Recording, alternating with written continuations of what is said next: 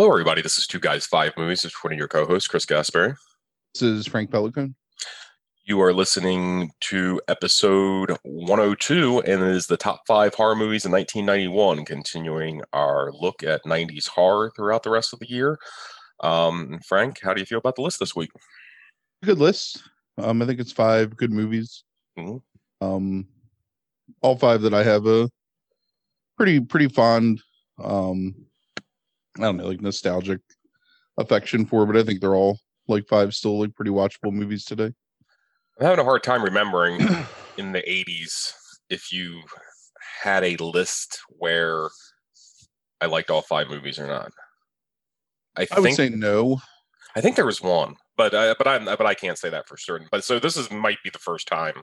Uh, yeah, there's five movies that I actually liked all of them to one degree or another in the horror list. But you liked all five in the 90 horror list. Did I? I thought so. Could be wrong. I don't know. Okay. I might have just not voiced my dissent as much because you know I pick and choose sometimes on what I and yeah, I liked all these movies. Sometimes I'm indifferent, I guess you could say, to some of these movies, and I don't feel like saying bad things about them, even if they exist. But I don't dislike them. So, um, this this is really interesting. So, there's so there was one movie I know that you thought about putting on this list, and really was more of a technical issue of finding the movie correct. Um, which was, what was that? Hiruko the Uh, Goblin. Hiruko the Goblin. Yeah.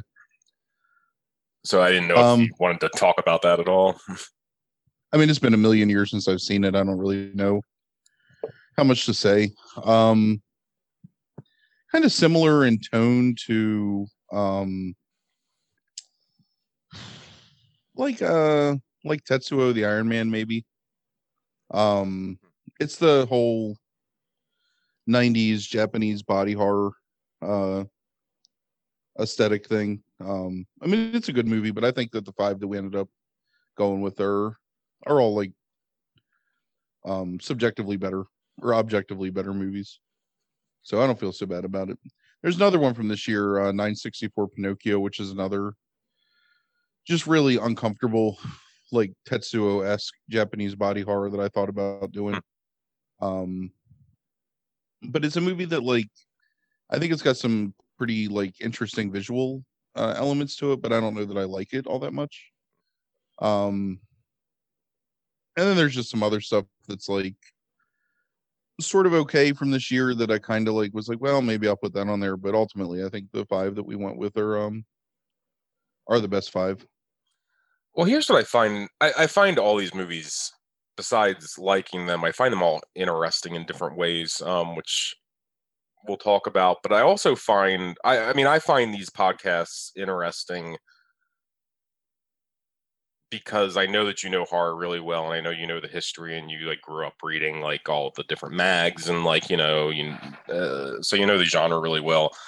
So I'm really fascinated. and I know I brought this up like last month, but I'm fascinated by like you know like how horror transitions away from what was going on in the 80s and in the 90s, and it feels like we're in this kind of gray area before horror changes again at some point in the 90s.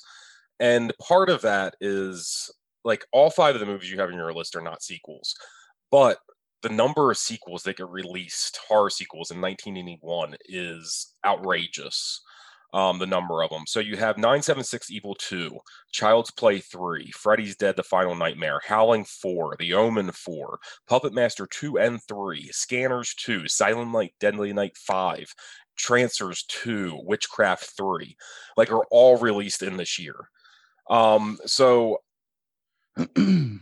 what's going on both from a financial, I guess, perspective and just I guess a creative perspective or the lack of creativity, I guess, uh, during this time period that's like call like what's going on like where the, all these sequels were being released and then there's these other people out here making movies like what you have on your list this week.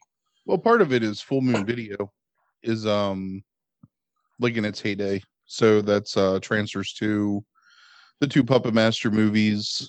Um there's another one on this list. The list you just named. It's a full moon video. Scanners Um, so too? Uh, no, Scanners is somebody else, I think. Um,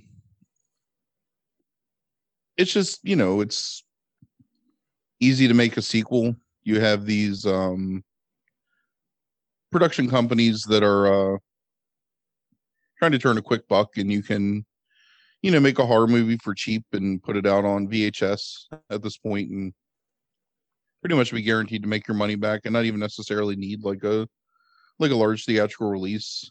Um, and really, like the theater industry is just starting to recover at this point from like the downfall of the late '80s and the you know the transition to the multiplex. Um, but it's easy to you know take an idea that kind of just writes itself. I mean, like the Omen stuff, you know, is it's easy to do the post whatever the apocalypse um rise of satan whatever shit. I don't i don't know if i've ever even seen omen 4 um Trancers 2 is actually a pretty decent movie. Like the transfer series is is okay. Um the rest of them are just whatever. You also have a couple of you have a remake in this year because cape fear happened in this year. Hmm. a couple of literary trend or um adaptations because you have silence of the lambs this year. Um there's some really just like bloated like body parts came out this year. You know so you have jeff fahey starring um just kind of banal like horror thriller.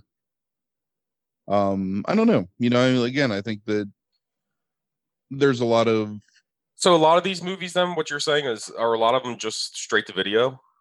i believe so. I don't So the financial then incentive is really the video stores buying these things for hundred dollars a pop, like a few copies all over the country, and then trying to make their money back through there. I guess. Yeah, I mean, because you know, you have like, again, like Full Moon Video wasn't just selling to um the video rental stores. Full Moon would have their VHS tapes within a couple months of, you know, having it out in the video store. They'd have them in the shelves of like big box stores, so you'd be able to go into Kmart or Ames and pick up, you know, Bloodstone or Mhm. um the Puppet Master, or Dangerous Toys, whatever. Like all the um all the full moon castle freak is another one that just was just readily available that you could just go and buy so full moon was making their money back probably like they were i'm sure relatively profitable at that point. Um, we're going to talk about a full moon video release uh, in this list.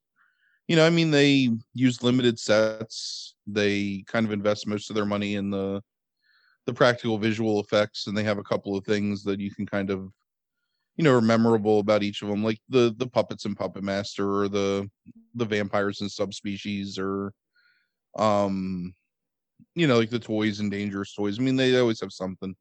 Jack Deth and Trancers it Trancers i i, I think you would actually like those two movies Trancers one and two Yeah. so um because they have kind of a noirish element to them even though they're like sci-fi horror like they they try and kind of have like a firm like noir tie to them and I don't know. I mean, it's just you know, it's easy to put that stuff out and make money off of it, and easy to you know put out a killer Santa Claus movie or some loosely linked like witchcraft movie and Mhm. get your money pretty fast. So that's interesting that you brought up a couple of those remakes, adaptations. So do you count? Do you count Cape Fear and The Silence of the Lambs in the horror genre? Uh, no, they're thrillers to me, hmm but um, I think in like the broad scope, I think they're kind of. Horror I mean, really, what is what is Cape Fear but a you know a, a serial like a stalking serial killer type Mhm. movie, and same thing with Silence of the Lambs. I mean, there's some pretty horrific stuff in there. So what what what makes right the the the stalker or the serial killer? What what in your mind tr- transition like or what what makes it horror or thriller to you? Just out of curiosity. Um, it's a hard question to answer because there's a movie on this list that I think hmm falls into thriller in the same aspect that this falls into thriller, but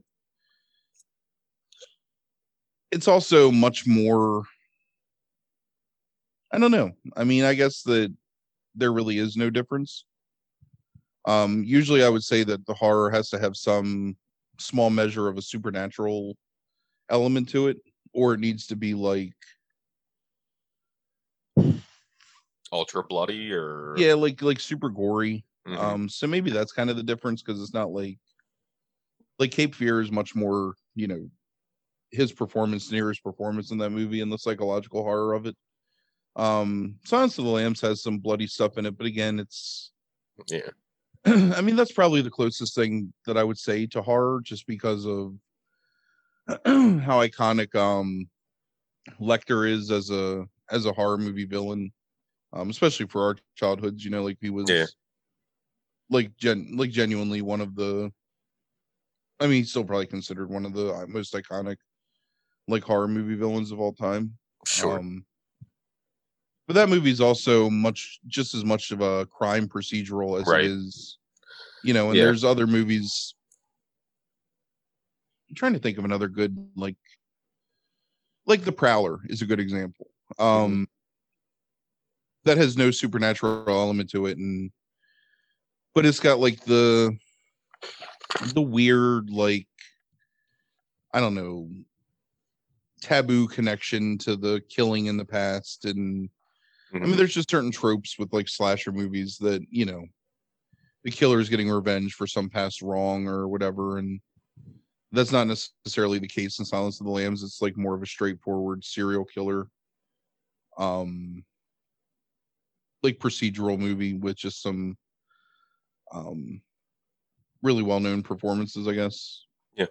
I'm pretty No, I mean, I- I- say I, I can I can see that uh Silence of the Lambs like yeah that that's a that's like a crime thriller that happens to have a serial killer you know or multiple serial killers in it. Um so yeah I I, I get that. Cape Fear was the one that was like I was trying to think of what the distinction is but like you said is I think it's more psychological than it is about the stalking. The stalking is is there but it's more about the psychological impact that it takes on the family. Um it's like I wouldn't consider um Dead Calm a horror movie. Right. And I I I look at Dead Calm and Cape Fear as being hmm like very I don't know very similar very like connected movies in a lot of ways just in terms of the fact that it's you know like one person who's a psychopath kind of like terrorizing a family or an individual or whatever and um I don't know that's it's it's it's not really like a clear distinction I guess it's just like the old porn adage is like I can't define it but I know it when I see it Right. Yeah. old, good old Reagan era. and I honestly think. I I well, yeah, there's gonna be more of them. Um, I really think you could put uh I mean, you, you, you like we could have put Cape Fear on this list, and I think it would have been an acceptable movie to have on this list. Yeah. you know, we could have had Silence of the Lambs on here, and it would have been acceptable. Right. And it's just that I Cape Fear, um, to me is more like if someday we have some list where we can talk about Night of the Hunter and Cape Fear and Mhm. um some other ones, you know, that kind of Right. fall in uh like The Lodger maybe or I don't know, like some other like Hitchcock, maybe Psycho, like the original Psycho, Mhm. you know, we we could like talk about that and I think that's much more of like the psychological um manipulative I don't know, like dark figure like entering people's lives type Mhm. thing. Yeah, I got you. All right. Well, all that kind of serves. may, oh, maybe that's the maybe that's the thing is that the killer has to be somewhat like believable or relatable maybe. Like there has to be like a, a true feeling of i don't know um believability or like it has to be like so grounded in reality that it doesn't feel like fanciful maybe or something. I don't know. Maybe that's the difference between horror and thriller. Hmm. thrillers feel like they could happen. Horror feels like you don't believe it could happen but that's what makes it so horrific is that you're watching it happen kind of thing right. Which is the way that you could put right. Which is why you, this could be on this list, but Cape Fear couldn't. Um. Yeah. because uh, there's one aspect of this, you know, in the title of it that um, that makes it almost maybe too unbelievable, um, even though those things have happened before in real life. But um, so let's just go into that because all this kind of serves as like I think a pretty good preface for the number five movie on your list, um, which is Hider in the House, directed by Matthew Patrick, stars Gary Busey, Mimi Rogers, and Michael McKean. Uh, there is no critical rating of uh, consensus available on Rotten Tomatoes. It has a 46% from audiences. Uh, you want to tell us a little bit about this movie and why you put it on the list? Uh, so Gary Busey plays a psychiatric patient who's recently been released from, um, I guess, an, an asylum. Um, what would you say, like some sort of like borderline agoraphobia, maybe, or something? I can't remember like how they pseudo diagnose him. Um yeah. yeah. Finds this house that's being built and basically insinuates himself not even insinuates himself, just kind of like moves his way in, like kind of pretending to be part of the crew, and then builds himself his own little private hideaway in the attic of the house. Mm. Um, that he like like creates a fake wall and a fake ventilation um, duct or whatever, and he lives there, and he kind of through his psychosis. Um, and there's some commentary there about like you know us kind of abandoning the mentally ill like when they actually need help just because of bureaucracy or whatever but um decides that he wants this life like with this family like with the kids and the the mother like he sort of I think falls in love with um Mimi Rogers who plays the mom as like a mom figure at first and then kind of gets a I don't know like a like almost like a childlike sexual fixation on her. Mm-hmm. Um and fucking kills their dog. Um kills a couple of people who have kind of like um what it's an exterminator and I can't remember what the second one is. That her, be- like, her her best friend in the right, neighborhood. Right yeah, who's kind of like found him out. Hmm. Um, while insinuating himself into the oldest son's life as like a like a mentor because the son's getting bullied because they just moved into this suburban neighborhood from the city or whatever.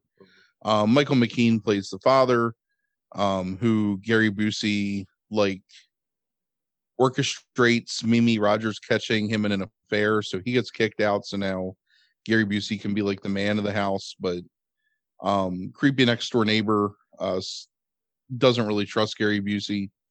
Um, and in the end, Mimi Rogers doesn't either. So then um, Sykes goes crazy and um, basically tries to kill her. Michael McKean comes back and he gets injured. Um, where she ends up like shooting Tom, and then the police come and kill him in the end. So it's I mean, in a lot of ways, like it's just from the plot of the movie, it's I wouldn't say formulaic because I don't know that there's that many movies that are this particular idea. Um, definitely a lot of movies that are about like the um, you know, like he knows you're alone or Black Christmas or whatever, where right. it's like the killer is like in the house with you. Um, like kind of like living I mean, there's like tons of horror movies that that follow that trope, but there's not really many that are as focused on the humanity or not, not even humanity, but like the yeah, I guess maybe humanity is the right word. Just the the the personal investment in the antagonist as like the central character of the movie. And it's not just like he's crazy, it's like he's crazy, but here's why he's crazy. Mm-hmm. And maybe if he had gotten the right help, this wouldn't have happened, kind of thing. Yep. Which doesn't make him any less crazy, sure. but it makes him a more like well-rounded and almost like relatable antagonist. Mm-hmm. To the point where at, at times he's not even an antagonist. He's just right. It's just sad, you know. yeah. The, yep. Um, right.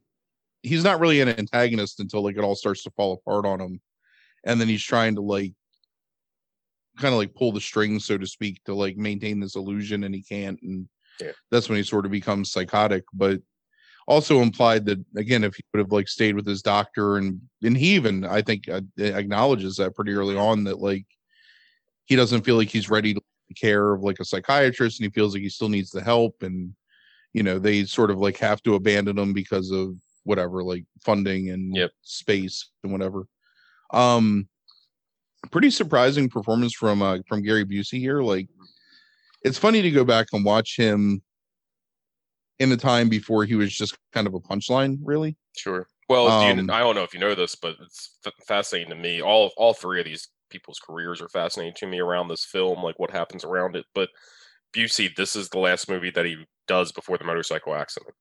mm, So this is it. Actually, the motorcycle accident happened f- five days after the principal photography finished on the movie.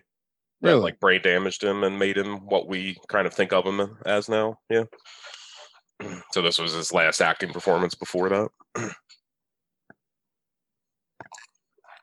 But yeah, sorry. To your point, like yeah, I mean, yeah it's pretty crazy um so yeah so i mean the the performances are really good i mean obviously uh michael mckean is a like a pretty like well respected actor right now mimi rogers i don't know respected but she's definitely somebody that's got like a really large filmography and has had some good roles and busey is what a, what a what a way what a way to say it. Yeah. so it's gonna sneak this on old mimi what's what's what's anyway No, I no. It's just. Uh, I just knew exactly what you were saying there. It was just a, uh, you know, a, a, a kind of equivocation a little bit. I Right, she- understood. she's she's fresh off her tom cruise divorce Right. probably wasn't a good no, uh, no, no. Actually, she's she's with Cruise at this point. is she Yeah. Well, you have to think. I don't know if you know this. Like, this movie was filmed in '89, or sorry, filmed in '88, I think, and then it's released for like five days theatrically to honor a contract, but really doesn't get a wide release whatsoever. It's like this very small release for five days to honor a contract, and then this movie doesn't see the light of day until I think a UK release, and then it gets released on video in '91 which is why it's titled 91 is because that's when it was like widely released even though it was filmed in like 1988 or something like that so technically during this time she had just gotten married to Cruise like right around the time of this filming and the initial kind of release or finishing of it. But yeah she's already done with Cruise um by the time it actually gets released on video. It wasn't a good enough vessel for his thetans. That's- um sadly that's pretty true with what the what the real thing was yeah. So anyway so it's it's it's a pretty well filmed movie. I mean it, it at times i think it kind of has a movie of the week feel to it. Um hmm it really is just like the soft focus and the honestly like the very limited locations even though they they're not just in the one place like they do have other like sets and locations they use like it just kind of feels like that like something you would have watched on saturday night or whatever. Um but yeah like Busey's really good in it and um one of the more surprising performances from him i think i agree um no idea why i would have rented this movie in the early 90s because i was looking at the vhs cover of it and it's terrible like i don't even this cover hmm um i mean it's actually kind of goofy because it's just his like almost disembodied head like floating in a window looking at a sleeping mimi rogers right um Yeah. It feels Yeah, I like, mean, like- it feels like an ADT ADT ad. Um, is It what really does. like. does. He's home even when you're not Right. right. um truly though like it's it it's it's probably one of the more gentle and um open open eyed looks at whatever you want to call it like um dissociative disorder or schizophrenia or whatever the fuck he has um that I've ever seen especially in like a low budget horror movie that they would take that time to sort of make sure that his character was believable and human and you know relatable and pitiable at times and still like almost like i don't know like the ending to king kong you know where it's like hmm it's it's society that failed you know the beast and not whatever the other way around but But it's a good movie. It was enjoyable. Like I was I was happy to watch it again. Yeah, I had never heard this movie before and never seen it. Um, you know, offline, like how I feel about this. I I really enjoyed this movie a lot. I thought that it was solid performances all the way around. I understand what you're saying about the TV movie aspect, and I think you just said it. It really is the focus. Remember how I told you like a, a half a year ago how early 90s horror bothers me sometimes when I watch it because it's everything's too Yeah. bright and stuff like that. Actually, I think the focus is a part of that too. Um but yeah, I get what you're saying. Like everything feels really bright, at least in the house anyway. Here, I think the exterior shots are filmed pretty well. Um, and I also thought that there was some times, even though the space is so small, that the director chose some interesting camera angles to shoot things at. He goes handheld a couple times when things are chaotic, which I thought was like interesting and added like uh, something different to such which is such a common movie really i mean but that's the thing that i found most impressive is even though this is such a common story to one aspect or another hand that rocks the cradle like the the person who's insinuating themselves even you know Pacific implicit- Heights. Sure. Yeah. Um, I thought this was one of the better ones of that. And I was really impressed, like you said, by the way that they handled the mental illness, especially in 1991 or 89 or whatever. Um, I thought that was really impressive. And yeah, I really love Busey's performance. And I really love Michael McKean in this. And McKean, I find interesting in this movie because, you know, he has his breakthrough in Laverne and Shirley, but then he has what Spinal Tap, right? Is he in that? He's a Yeah. small. He's a, Oh yeah, my yeah, god, my no, voice just cracked like yeah. yeah. Um, but yes, uh, yeah, right, yeah. So he's in Spinal Tap, and then everything kind of. He's always on SNL for a little bit too. Um, toward with with some really good characters where he actually does Gary Busey. Um, in the early '90s around this time. Um, uh, on SNL, but I forgot all about that till just now. Does a really good Busey, but he um, but he's a comedy actor, and he's like in the what like Airheads and Coneheads and every like kind of bland comedy like uh throughout the early '90s. Uh, and except for the Christopher Guest stuff, he doesn't really find himself as a drama dramatic actor like this here until um Better Call Saul, where he gives a I think maybe like right there with Odenkirk is the best performance on the entire show. Um, because that character is amazing. So I find it really interesting that it's like you see this like little nugget of what Michael McKean can be as a dramatic actor here. Um, because he nails the sleaziness of this role really well. Um, and I think he's the strongest, maybe the strongest actor in the show or in this movie, honestly. Um, even though Busey's really good in that role. Uh, but yeah, I really liked that they took like a kind of a sympathetic look at this character um, and kind of acknowledged that this is just the way mental illness is, and this is why people need help, and this is the Right. results of that. Do you know about the other ending of this movie? Uh it was actually a much more it was even a more sympathetic look at this character. Um he actually realizes he tries to burn the house down um and realizes when he lights the house on fire and they're all like you know the family's panicked and everything he realizes that he's repeating the cycle that you know was done to him as a child and actually saves all of them and gets them out of the house and lets and realizes that he's so meant he's so sick that like he can't be helped and just allows himself to be burned up in the house. Um so he actually kind of redeems himself in the end. Um but the studio said like no we can't do that. We want you know him to really lose it and become completely evil and try to kill the family. And so they ended up going with that ending um, instead. But apparently, the director did say that the studio came back to him years later. The one, the guy that was the head of the studio, and said that he thinks, in hindsight, that probably should have been the ending was the redemptive ending, um, as opposed to this one, which would make it a totally different movie. yeah. I actually really like that ending more, I think. Yeah, I, I don't, don't even know. know- I, I don't know if I it'd don't be know on this it's list. a horror if- movie right, right. at that point. Right. Like I think then that truly is just like a psychological thriller slash drama, hmm as Yeah. opposed to I mean, because in in the end he becomes you know whatever you want to call it, like the stereotypical.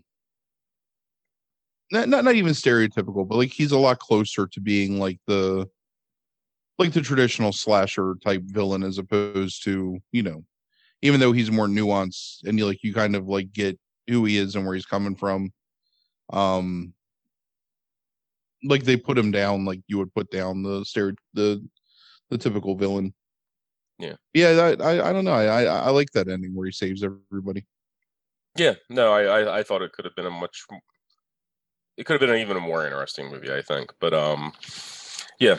But no, I really enjoyed this movie. I mean, look, it's not greatest fucking movie in the world, but I mean like it has problems with it. But for this genre, I really liked it. Um I thought it was I thought it was a strong showing for that genre. That yeah can me be pretty dull sometimes. Um you know, Mimi Rogers. She's not a part of Scientology anymore. Um yeah but, yeah yeah uh yeah yeah yeah yeah yeah you know that um you you know about like you know like that you're exactly correct about like almost like the vessel thing like that what's his name savage or whatever like the head of scientology um oh yeah yeah uh what david misavage or whatever like um he um yeah miss miss cavage i think Miss is how you Cavage, say it? that's it. Yeah, Miss Cage. Yeah. So this dude, um, yeah, I was I was reading about that when I was doing research on this movie. That uh, uh, she did an interview, I guess after they were divorced, but said that when it came to intimacy things, that Cruise was like a monk. um, and then later, it, like it came out in a book, um, not from her necessarily, but from like apparently people that knew her. It came out in this book on Scientology that, yeah, Miss Cavage, that's what it is. Uh, Miss Cavage, um, apparently like tried to push her on getting the divorce because he already had Nicole Kidman in mind for Cruise um to like kind of like increases, you know I guess notoriety and like you know like celebrity and stuff like that um even though Rogers was the person that introduced Cruise to Scientology. So we really have Mimi Rogers to thank for that fucking hot mess of the past you know 35 years of Tom Cruise and Scientology and all that stuff. Thanks mimi rogers. Right. Um uh, an actress mimi rogers. All right so number four on your list is stuart gordon's the pit and the pendulum. It stars Lance Henriksen jonathan fuller Rona De Ricci, and Frances Bay. It has a 56% from critics on rotten tomatoes a 40% from audiences. You want to tell us a little bit about this movie and why you have it on the list? So this is the second um previously mentioned full moon entertainment movie um that we've talked about. Uh we talked about Puppet Master on the horror of the 90s list for um 89. This is full moon one of their five or six. Um I'm looking at their list right now so they had six movies come out this year and this is by far the best. Um although again I like Trancers too and Subspecies is pretty good as well. Um it's sort of a really almost in like the Roger Corman esque like take on Poe's tales, um, where it doesn't really directly translate to one specific Poe story. It kind of is like an amalgamation of a few.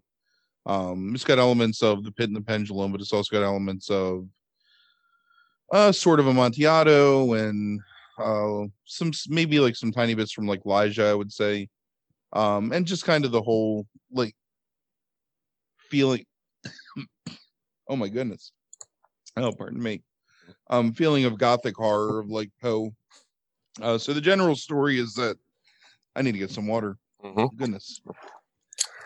This is where we would have taken a break in real life but now we're in covid time so. So there's a baker and his young bride um and the baker makes um pies basically that people can purchase while they're watching the execution of witches um and the setup is basically that the the spanish inquisition is occurring and the inquisition is using its power to kind of like sort of like wrest money and wealth from um, citizens of Spain under the auspices of like accusing people of blasphemy and witchcraft.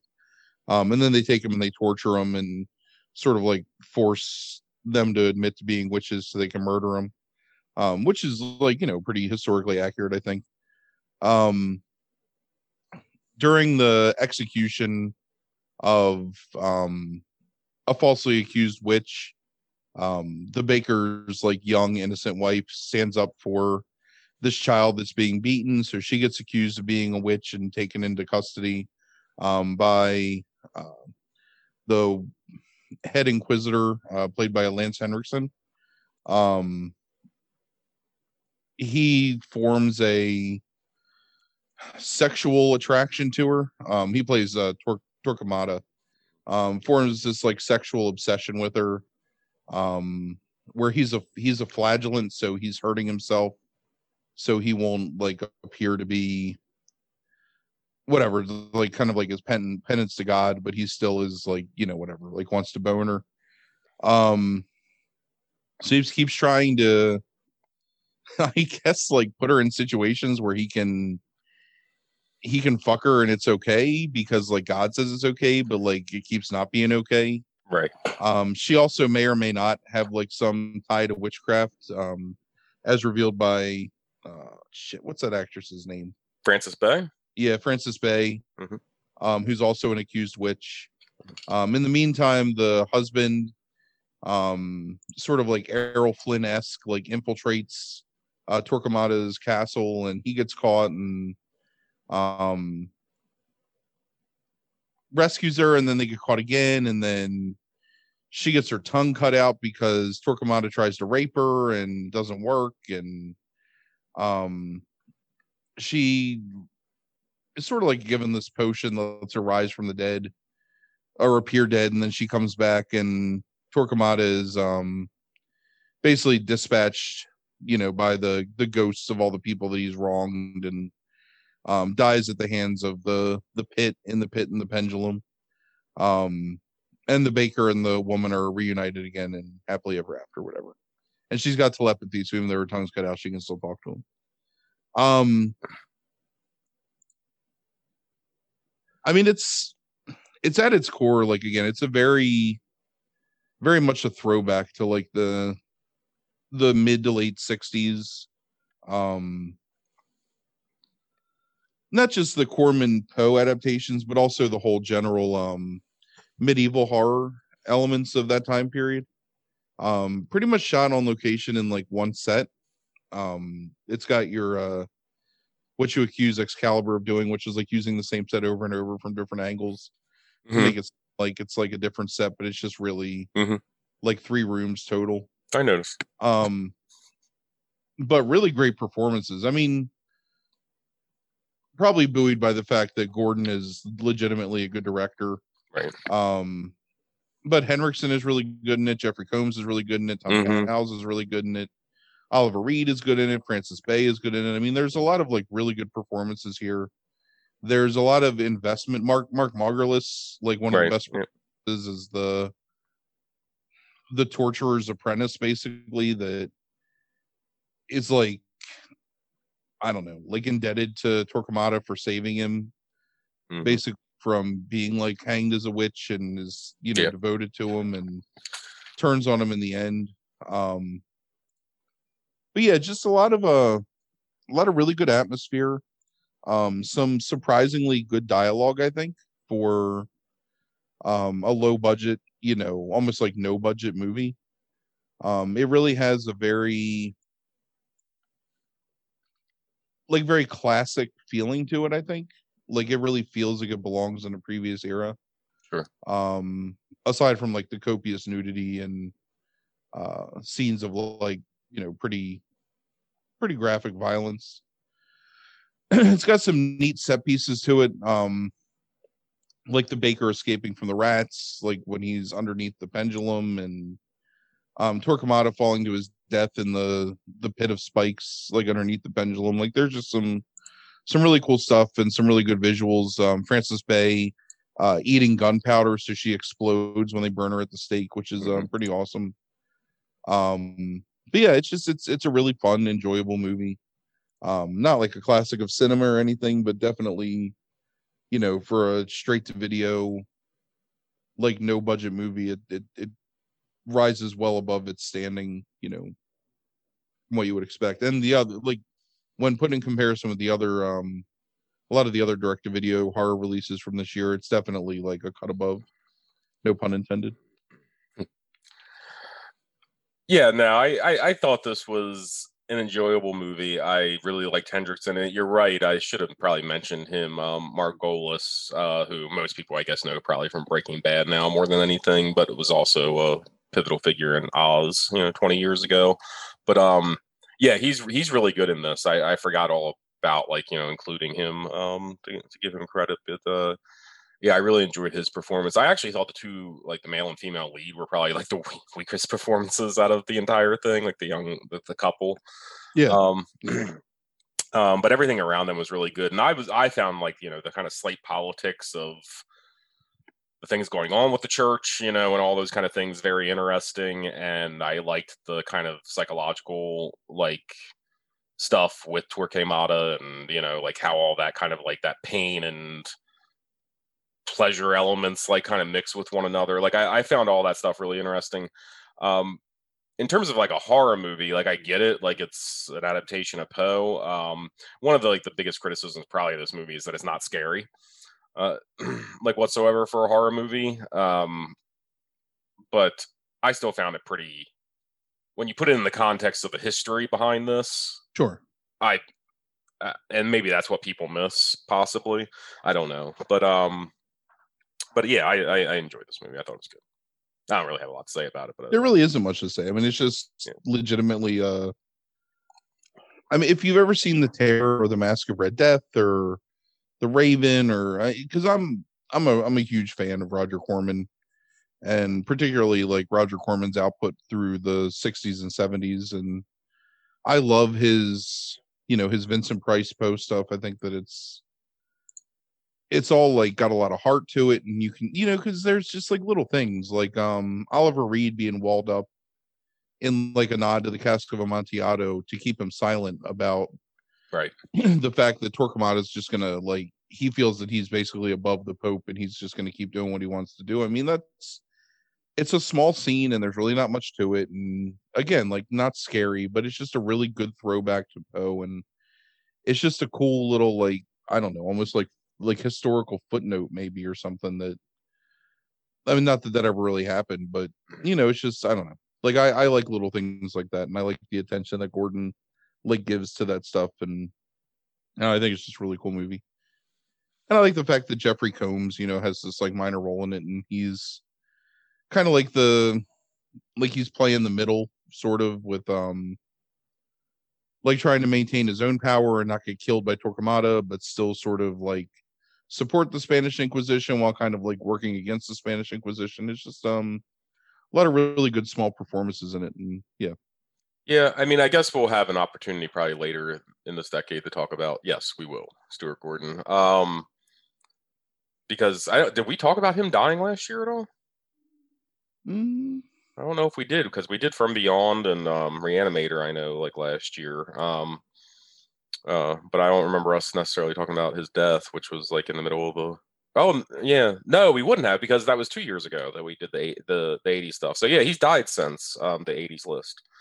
Um, that's unfortunate. Yeah, but uh, yeah, I, I I find the guy really interesting because I really like those '80s movies of his.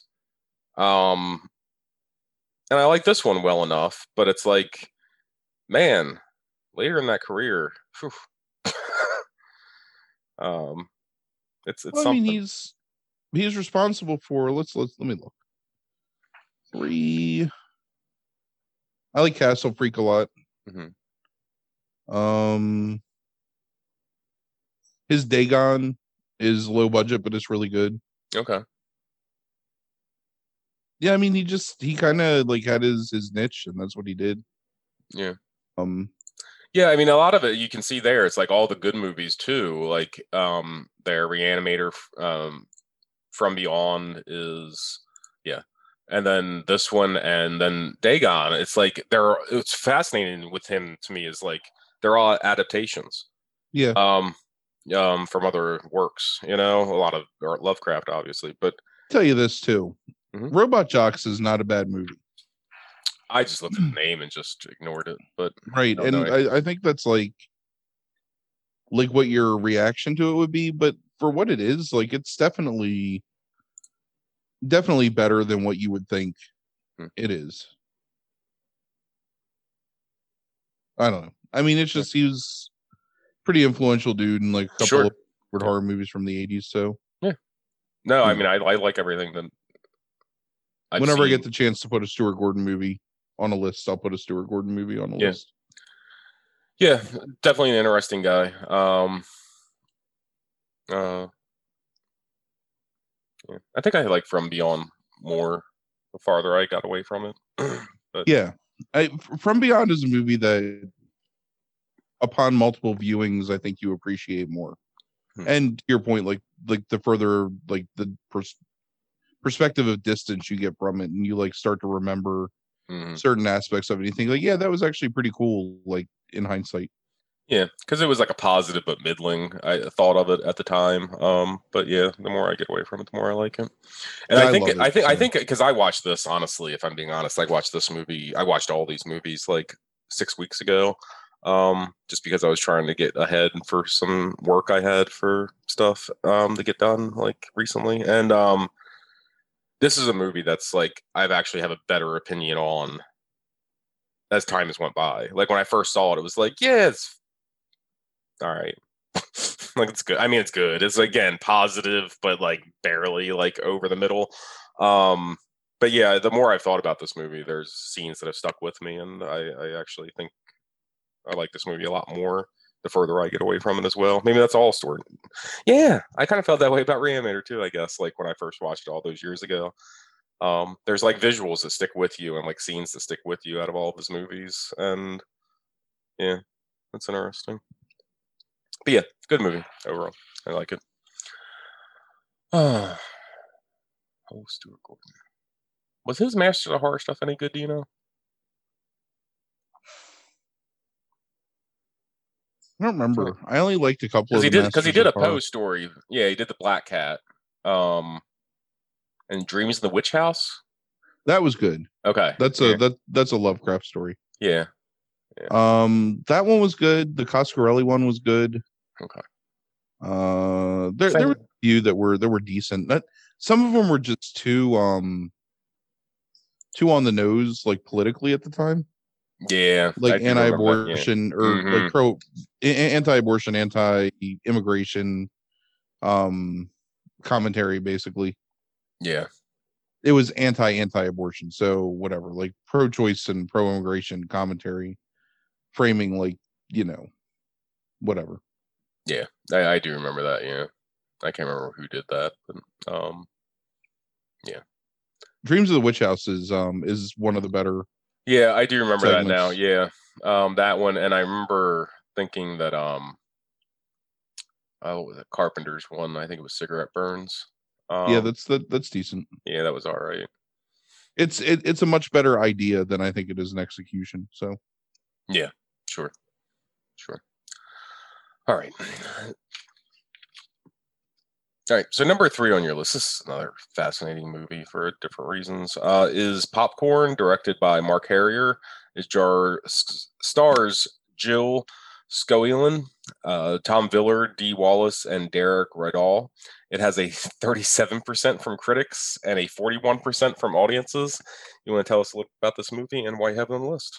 surprising to me that it's so low on like the audience perspective. Um at its core, this is a pretty traditional slasher movie. So, you know, we kind of already talked about this with Hider in the House, but where Hider in the House tries to take like a really like true to life human look at, you know, mental illness, this is the opposite, where it's like thing happens in the past that causes one character to obsess their whole life, you know, with getting revenge. And so this is the night of revenge for this one killer.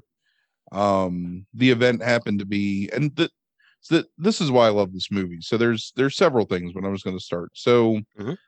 this cult film director made this movie um in the 60s uh, basically where he was going to murder his daughter on film. Um, but he ended up dying instead in a fire in the auditorium. Uh, the daughter escaped, and now the daughter is grown. Um, but you don't know that she's a daughter right away. Um, that's the Jill Schoelen's character. Um, so in the audience was a kid whose mother was in the cult, and that kid was burned like beyond recognition.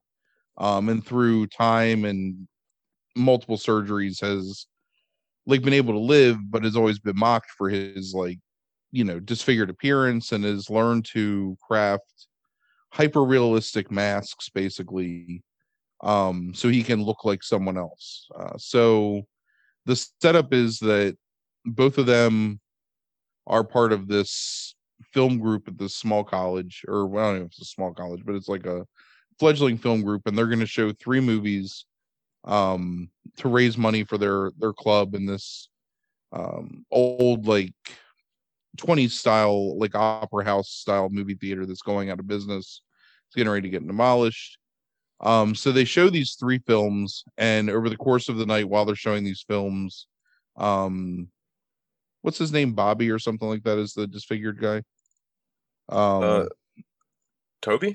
Toby, right? Toby, Toby. Yeah. Thank you.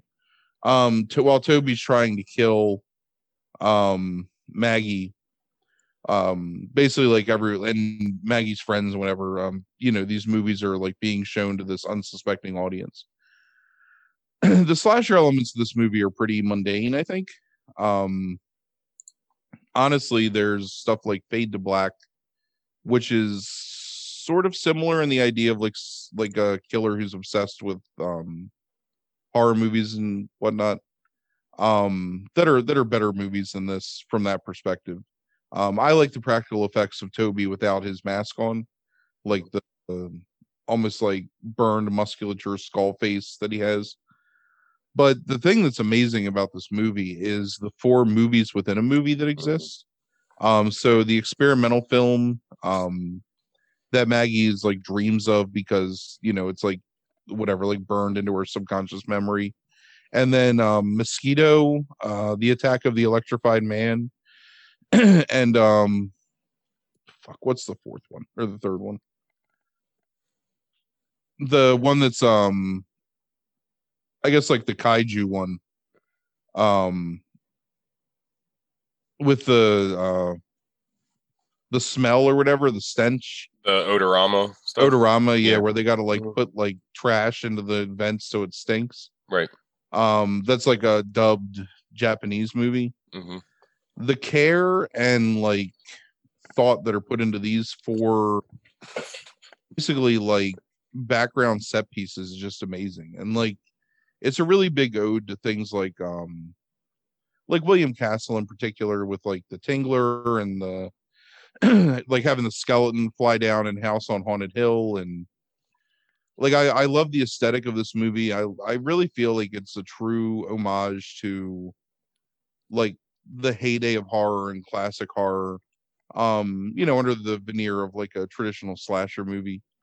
Um one of the best um video VHS box arts of all time with um the skeleton kind of holding the masquerade mask of the girl's face and like pulling it away from its face with the Mhm. bucket of popcorn there. Um, written by a guy who I think is super underrated in um Alan Ormsby. Uh, who also was responsible for um uh, writing Bob Clark's and starring in Bob Clark's uh, Children Shouldn't Play with Dead Things. Right. Um, guy who's had kind of a He also did Deranged, with which we've talked about on the podcast. Yeah. Um, Death Dream too, which is another really great um horror movie. Uh but yeah, just you know, he did Cat People too. He helped write Cat Mhm. People with uh, Schrader.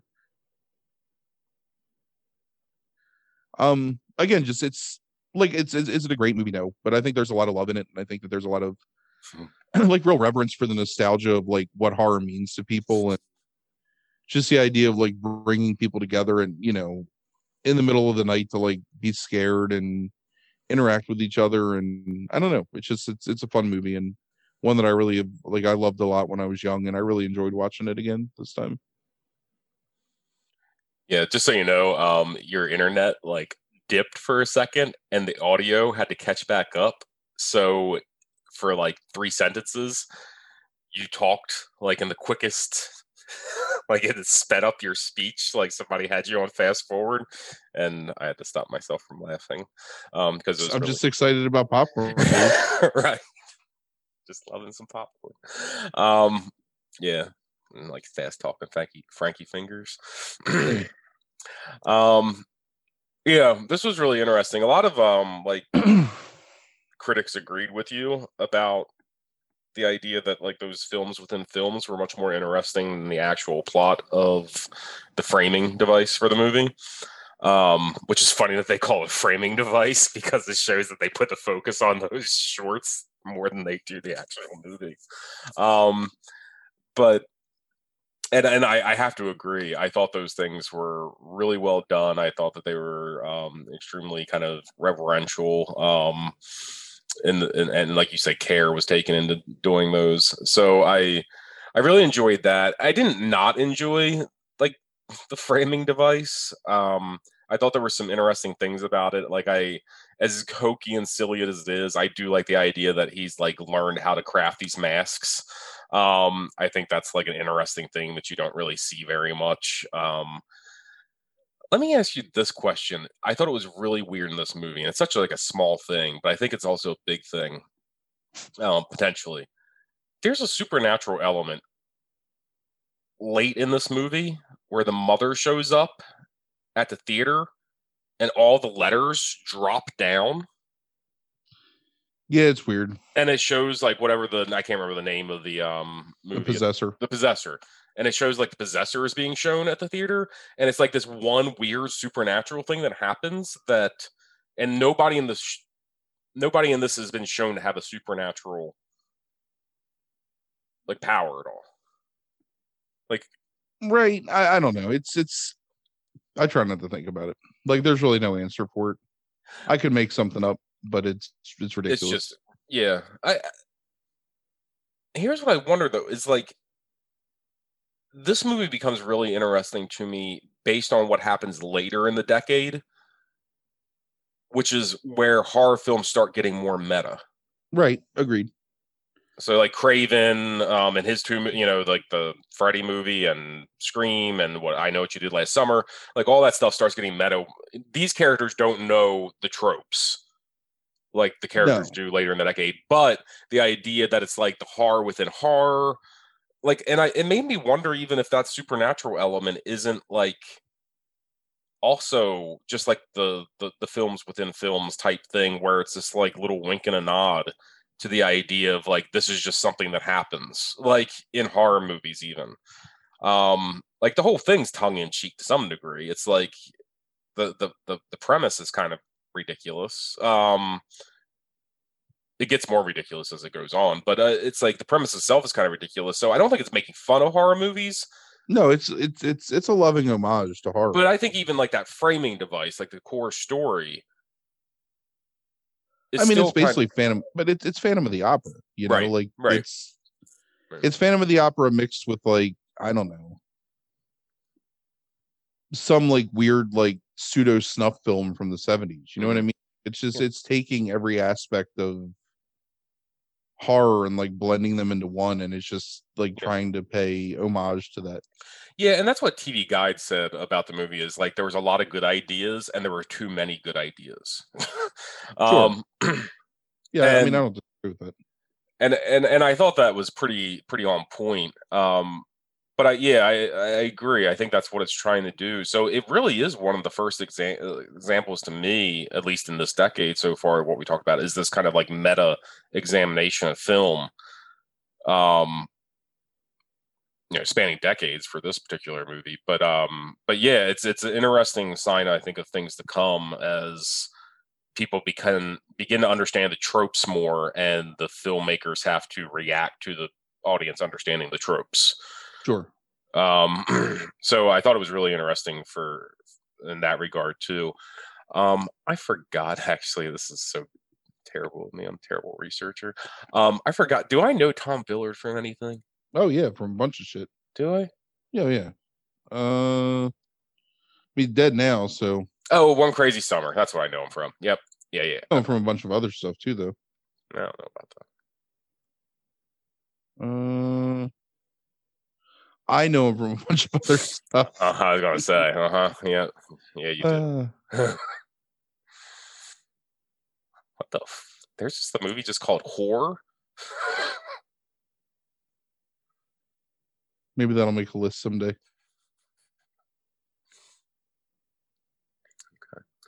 Yeah, yeah, yeah. I don't know. Oh, he, Oh, duh, yeah. Ken Russell, I've I've seen this movie. Played two different characters. Uh, damn, eight years apart on no, six years apart on Golden Golden Girls. Damn, that's pretty impressive. Guess they just figured like you know those Golden Girl fans after six years they just won't recognize the same fucking dude.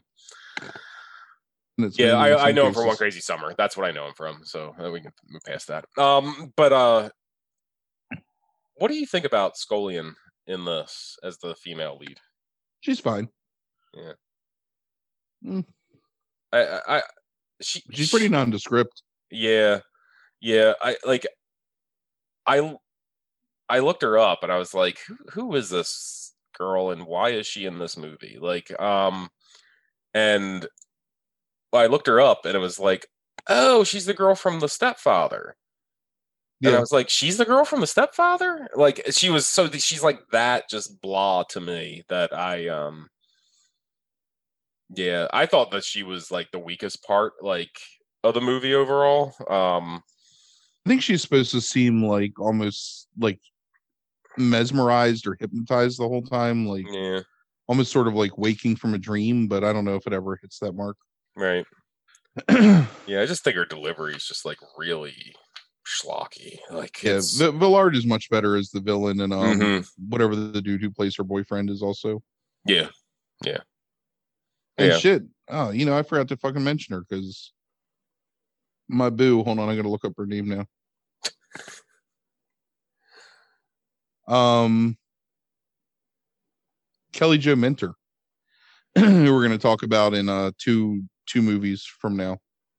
okay. Um, playing uh Cheryl, like the um downtown Julie Brown esque, like Oh, wisecracking yeah, black Huh. lady. Yeah. That's crazy. I didn't even. Whoa, that's that's wild. I didn't even like put those two things together. Yeah, because Um, it's it's it's it's pretty different. Like Yeah, yep. Yeah, that's Yeah, wild. it's. I thought that was interesting when I was watching Popcorn. I was like, "Holy shit!" Yeah. like, I can't believe that that that she's in this. But Yeah, I w- I, didn't even put that together. Of course, the copy that I saw popcorn because it's only on YouTube right now um, was just so kind of grainy and old that um, I might not have been able to see that. But yeah, oh, she was in Lost Boys too. I, yeah, I knew that character. Okay. Oh, and she right, Summer School. There- There's a movie that you know we'll never talk about on this podcast unless I force you to someday. movies that I may or may not have shamefully masturbated to.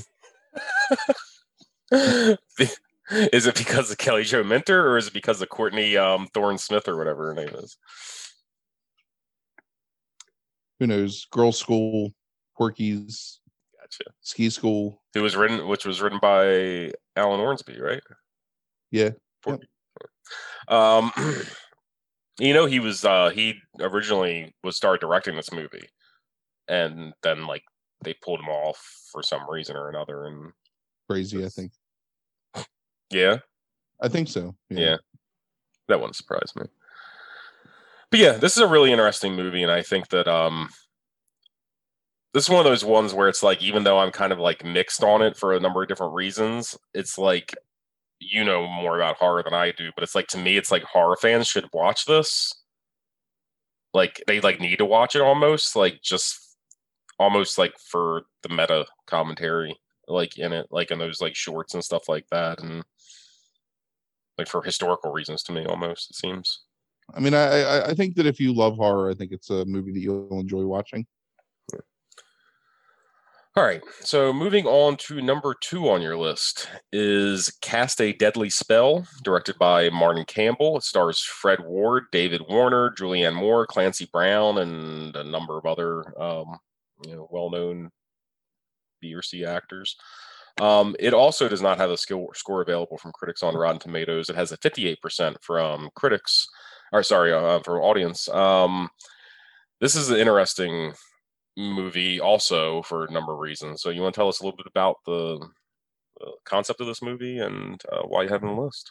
Uh, so it's set in an alternate universe where H.P. Lovecraft is a private detective um, in a world where magic exists, and he's the only person that doesn't use magic. Um, he plays your your typical like world weary Sam Spade esque. Um, probably actually more akin to Eddie Valiant, really, in uh Roger Rabbit than than Sam Spade. Philip Marlowe. Yeah. That's why Um, they use Philip. you know, a f- failed detective, a guy with like a checkered past in terms of like his maybe like um I don't know, like extra legal activities in terms of like, you know, being a, a PI. Um he gets hired by David Warner to recover the Necronomicon. Um and unravels this pretty uh pretty I don't know, complex isn't the right word, but like this um plot to bring about the end of the world by calling um Yog Sothoth down. Um that David Warner and uh, Clancy Brown are involved in. Um it's I mean, I honestly like this movie completely caught me off guard when I saw it in the early 90s on HBO. Um I was really like amazed by it. Um number one because I was that's when I was like first getting into Lovecraft, so I was like really into the like his writings on like Cthulhu and Dagon and Yog Sothoth and Nyarlathotep or whatever.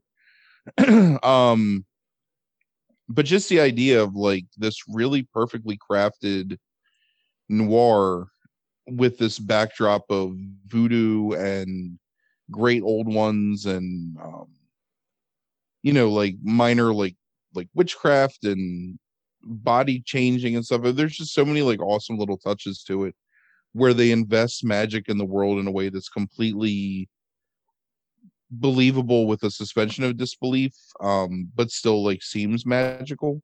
And i think that's because they use like the lens of lovecraft who's complete like anti-magic um to tell the story.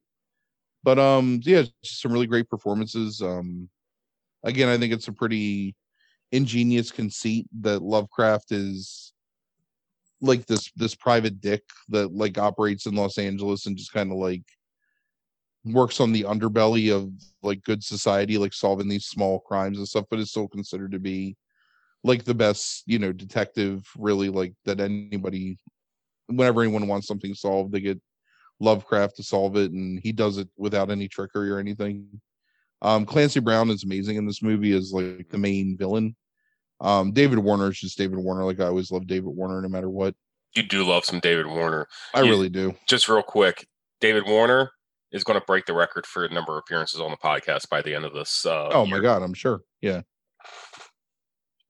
I just looked that up just now. Like I'm sitting there counting while you're talking because it's like David Warner's going to break the record. So go ahead. You love David Warner. I do love David Warner. Da- David Warner is like, I mean, you can have your Vincent Price and your Peter Cushing and all them, and I love those dudes, but David Warner to me is the best British character actor portraying a slightly effete, haughty, imperialistic fucking asshole villain. Like I love Warner in those roles. Um, but anyway, so it's just some really great performances. Julianne Moore is really good in it, and this is like pretty much at the start of her career, I guess, or like super early on in it. Yeah. Um, but yeah, like the some of the special effects are cheesy, and I get that. Like, you know, watching it today, it's it's a little difficult to take because it really like is super fake. But that also gives us some charm, I think, especially because it's set in you know the 1940s or whatever. Um, but yeah, just a really fun movie. Like, I really enjoyed it. I love the whole setting of it. I love. I, I think it's got some amazing bits of dialogue, and I think that um, Fred Ward's Lovecraft is written like it the the interactions between him and Clancy Brown are so friggin' like top notch, and like the weird, like femme fatale, you know, aspect of this sixteen year old virgin Yeah. that he's talking to. Like, there's just some really great like scenes and exchanges between them. Yeah, there's a there's some really good stuff with the uh, gargoyle too. I love that scene. Yeah, Um because like that scene has a couple comedic lines in it. Like purposefully comical, like uh, like a comic like uh, with the gargoyle like talking and stuff like that like and um but it what it like normally that it feels like it might be like make be making it a horror comedy almost but what it is is the damn dialogue in that movie walks such a tight rope between the noir telling the story being a noir but also not taking itself seriously that even those kind of comedic lines don't push it over the edge because it walks that it walks the rope that well. Um and i don't know if that makes any sense. Um does. but it does a really excellent job of walking that line throughout trying to blend these genres Sure. together I mean, it's like the Golden Child would do, yeah Yep. like very similar. It, it's it's it's more horror fantasy than it is like horror. hmm Um, and maybe not even horror at all. I don't know, but Yeah. it's it's it's definitely like has you- you're right. It has that very, it very deftly combines like four genres at once and does it in a way that's like entertaining and watchable and um you know i think like transcends any four any one of those four genres so. And completely unique. Um fred ward is perfect as the sam spade philip marlowe like esque you know detective in Right. this. Like he's really good. Um and i would have never i mean it makes sense in hindsight but i never would have thought like hey fred ward should do a pi character but um that's um but yeah it's that's really good. Julianne moore actually because she was on as the world turns um in the 80s she's only done one movie before this which is um uh oh damn it. What is the it's not twilight zone tales from the dark side the movie um was her first movie and this is her like technically her second movie uh, this gets listed under television, I think, when you look it up, because I think it was actually shown in like four pieces or something like that, like on HBO, like initially before they combined it into a movie. Um, but so yeah, this is like technically her second movie, which is crazy because she's pretty good in it. I mean, um, um, considering the size of her role, but yeah, this is Clancy Brown. I always love Clancy Brown in like everything. Um, uh, so he's really good. But I, I think that uh, yeah, it's just well cast actors in a script that is so well written, especially from the noir, noir aspect.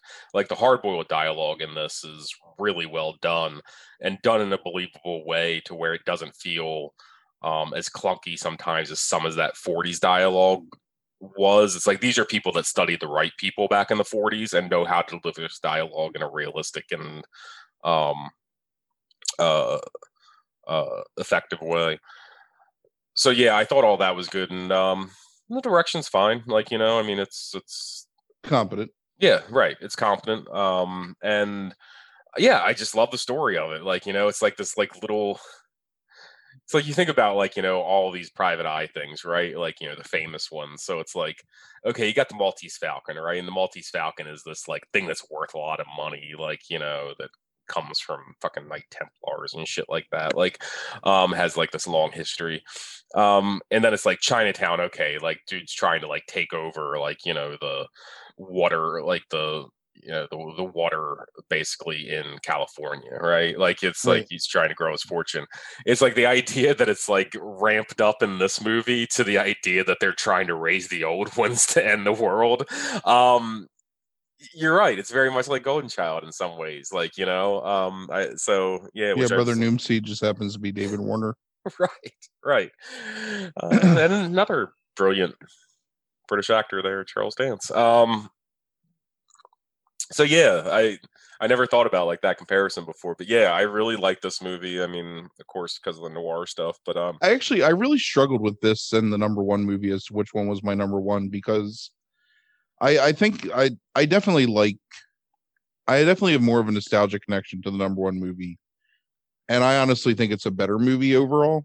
But it's just Cast of Deadly Spell is so unique and so hmm like bold and just its its approach to like the story and it has a sequel that has like none of the same actors in it really um with Yeah. dennis hopper taking over the lovecraft role um Have you seen that remember. by any chance? yeah i i have i can't remember You what have? it's called it's witch, um, witch- it's called Witch Hunt. I, I Witch it's Hunt, not right. it's not anywhere to like watch. Even HBO. it's more it, it's more set in the um red scare Mhm. uh mccarthyism as like the the big bad right.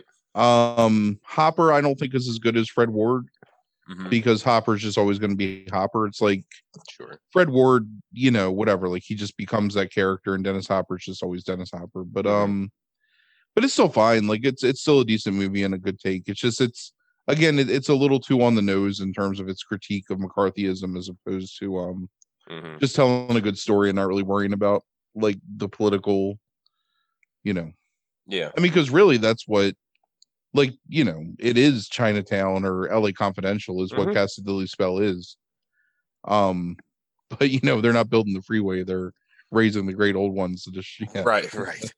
yeah uh, but you know what i thought that the political aspect of the this movie particularly like um was subtle enough through the nature of how the world works right. that it was still there they just didn't focus on it that much but the idea of using and notice that a lot of the zombies that they were using as cheap labor were black people you know i mean um uh so yeah i mean like I, I thought that there was just enough still like kind of social and political commentary in this that it kind of still kind of hit at those kind of capitalists you know pigs and all those kind of things you know uh without like necessarily like making that the whole purpose of you know the movie or whatever.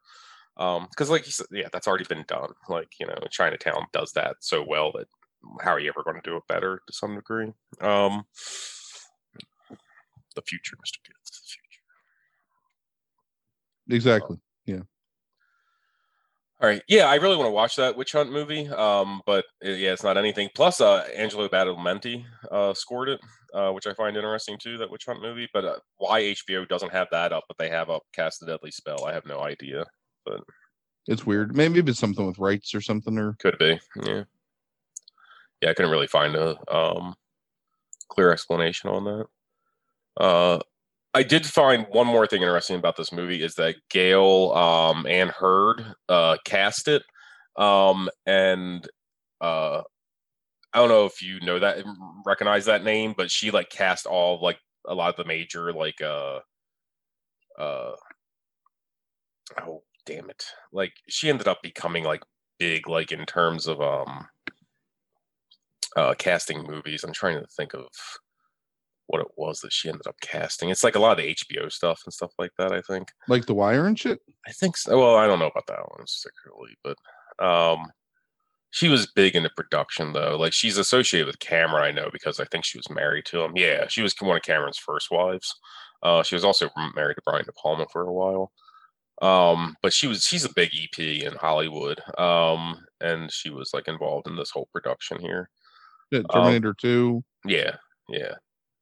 The Abyss, yeah. Tremors, which is probably where the, which probably where the Ward thing comes from, honestly. Um, yeah, The Walking Dead, Fear the Walking Dead. yeah, It's, um, Yeah. That's some kind of a some kind of resume there. Yeah. But uh, yeah, I thought that was interesting too because it's like for such a low budget thing, really. This movie, like, I thought it was really interesting that she was attached to it, considering she has such blockbusters at times early around this time. All right, so number one on your list.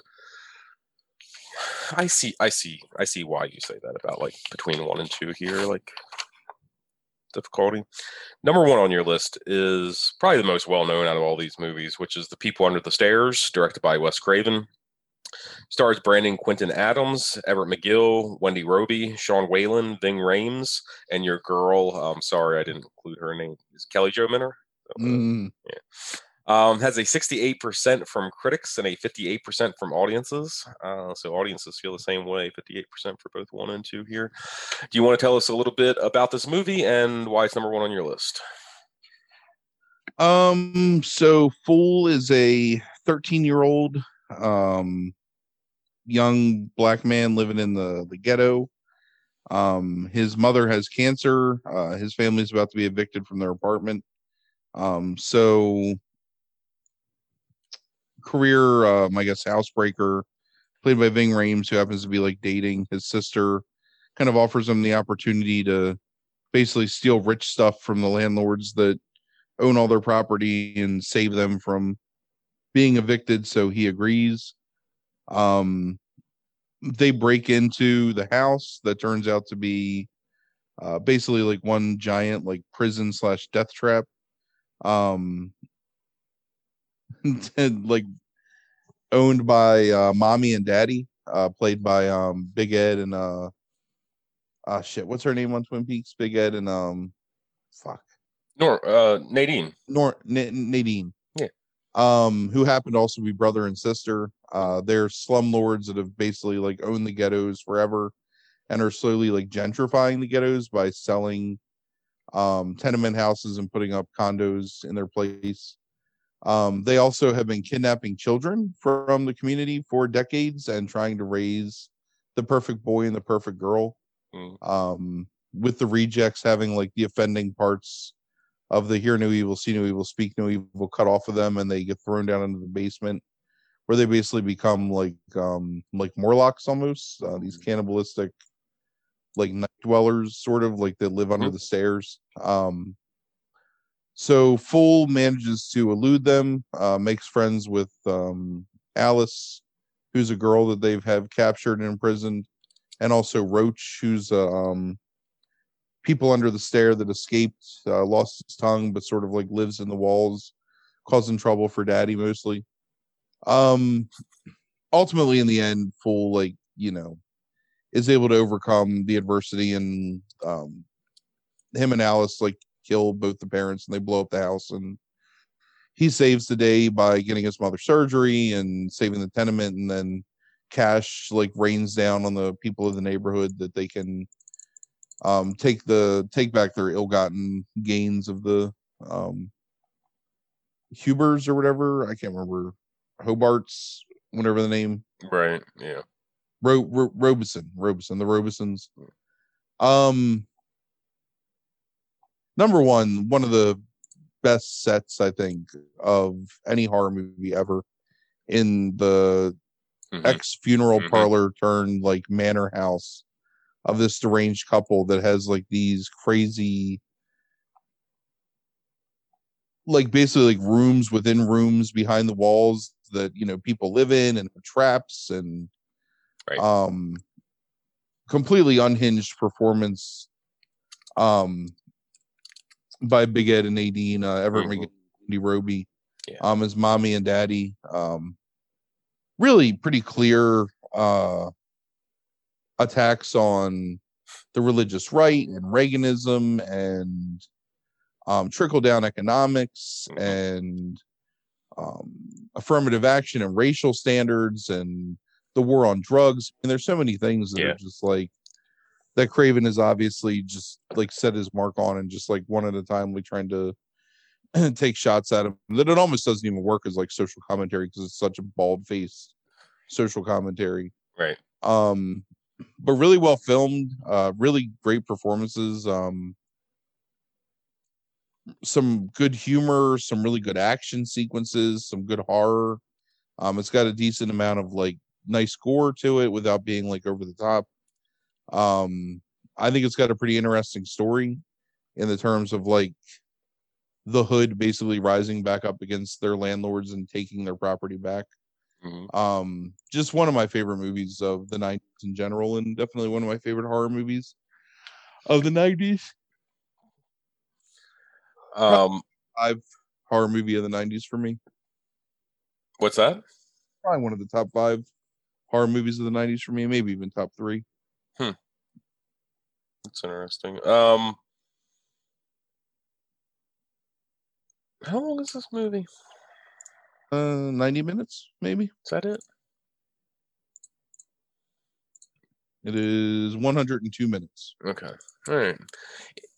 The only thing upon rewatching this, and I guess I've probably seen this. This is the third time I've seen in my life. I saw this in the theater, um, which is uh, odd for me to see a horror movie in the theater, honestly. But I, I saw this in the theater. It was kind of like a, and, and I saw it with Larry, like my father. Um, and it was one of those like rare movies that like we just decided to go, and I don't even know why. And we want to go see this, and um, I remember he really liked it, and I really liked it a lot. And I saw it again some point in the 90s and really liked it. And I really liked it again this time. I feel like the last maybe like 20 minutes it doesn't fall apart, but it feels like it's falling apart before it kind of like crescendos into an ending that is suitable. um, it's it's it's harder to watch when Fool goes back to the house. I yes, think. yeah, yeah. Like you're right. There's that that 20 minute period when he goes back where it's like, oh my god, like what are you even doing here? Yeah. Um, that makes it a little less, not a little less believable, but just like it it, it does it, it slows the movie down a little too much at that point. It, yeah, and that's the problem. It's not that it's, it's like that's the hero's moment um for Fool is like making that decision where he could not go back and he chooses to go back and kind of basically free the underclass um you know so that they can rise up against their you know um oppressors and destroy them but so like it is needed, I think. But you're right; it, it, it, slows it down, like to me, or something like that. Um, but yeah, the uh, the performances here with uh, McGill and Robie are um, uh, are certainly um, just over the top in the best ways possible. I I absolutely love these performances and uh, just how like sick and twisted like that relationship is is so good. Um, when I was 11, how giddy, how giddy they are about their, um, like their murder and their mm-hmm. like sadism. Right. Like going to kill you. right. Yeah. Everett McGill is just yeah. That that that dude's perfect for this role. I'm saying she is too, but Everett McGill is just like so good. Um, I really like I, I, the most memorable thing I think probably one of the most memorable things in this movie I think is uh uh is Roach. Um yeah. Like uh, Sean Whalen's performance as Roach. Um and particularly that first time you see him like in the little girl's room and like you realize he can't talk and he shows his tongue and like how it's been cut out and all that kind of stuff. Um but yeah, like this this is the movie that stuck with me like since for whatever since 1991 i guess um when i saw it and like even though i only saw it once before uh, one more time before this it's like i've remembered everything about this movie like pretty much like it's burned it was burned in my memory like that much and i don't know if that's the power of being in the theater or what it is um it's probably part of it but also probably your age and seeing it in the theater yeah yeah, I don't know who this girl is in the movie. Um, what was the the girl that plays Alice? Yeah. Um, this is going to sound creepy as a 40 year old, but um, when I was 11, I, I remember like having like a crush on her. Um, did she ever do anything? She's Rayanne in my so-called life. Uh, oh, huh, okay. Yeah. Apparently, she married the 14th, the 19th Earl of Devon in 2004. Sounds like a subplot you would see on Kimmy Schmidt or something like that. really does. Um, like, but uh, that's interesting. Uh, but well, my my 11 year old self um gets it for the 14th Earl of Devon or whatever. Um, but yeah, I remember like having a crush on that girl like when I was like that young. But uh, maybe I did see more than once. Anyway, 18th Earl Devon. That's really funny. 19th. 19th. 19th. Oh, hold on. Oh, no. See, I see. Right. The son of the 18th Earl of Devon. Gotcha. Right. She's the mother now to Lady Jocelyn Courtenay and Jack Courtenay, Lord of Courtenay. Jack Hayden Langer Courtenay. There's so many names only, there. Uh, only two years older than us. Yeah.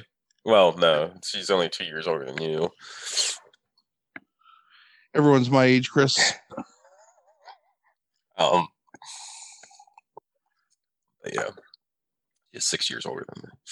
Um, hmm. but yeah, no, this is this is a movie that still holds up. I think to today. Well, How do you feel about um, uh, uh, Jordan Peele remaking this? I'm fine with that. If Yeah. anyone's going to do it, he's he's okay to do it. Yeah, yeah. I'll be interested. I to see what I I, I feel I feel like it would be a fresh enough take that I would be interested to see what that take is, Mm-hmm. and I, he hasn't let me down yet from a horror perspective. So, like, I'm Right. cool. Cool. Let's bring it on. Yeah. All right. So um that's the list this week. Again, all good movies. I think all worth watching if absolutely worth watching if you're a horror fan. Um So let's talk about something real quick. okay. Is this the shortest podcast we've done in years of like a full podcast? Um I can't see how long we've actually been on. Um but I don't I think we started uh, no, I don't think so. I, I mean I think this is I think we started like 10 of, right? I mean 10 okay, this is this is this is behind the scenes here like but it's like yeah, I think we started at like 850 or something like that. I think we just started early because like you we you texted me at 8:30 exactly. Probably spent. 20 minutes talking. I think we started like 10 of. So Yeah, that might be true. So I think it's still going to end up being like an hour and 25 hour 30. I mean, which Just is like short it, uh, for us, but um Right. Feels like it went at a brisk clip. it did. Um I think we were both well prepared for this podcast is what it was. I had all my notes like written down, get my shit in. um just let you go ahead and talk without trying to interrupt too much. um Even when I'm talking at three times speed. well maybe yeah right. Well that that that took a few seconds off the podcast. Is Right, I know. is, is all the it's the viewers like listening to like you talk real fast. No, no, no, no, no, no. all right so that's uh this week. We will be back next week with the uh top five uh movies story of the day top five movies that take place in a single day whatever the hell it ends up getting titled. Um i'll put both titles on just to satisfy frank maybe. Um and uh, we'll be back with that. And then the week after that, we will be back with the next top five compelling female performances, um, protagonists, and uh, then we'll be back later next month with uh, the top five horror movies of 1992. So that's what we have coming up for next month. Thank everybody for listening tonight, and have a good week. Have a great night. Deuces.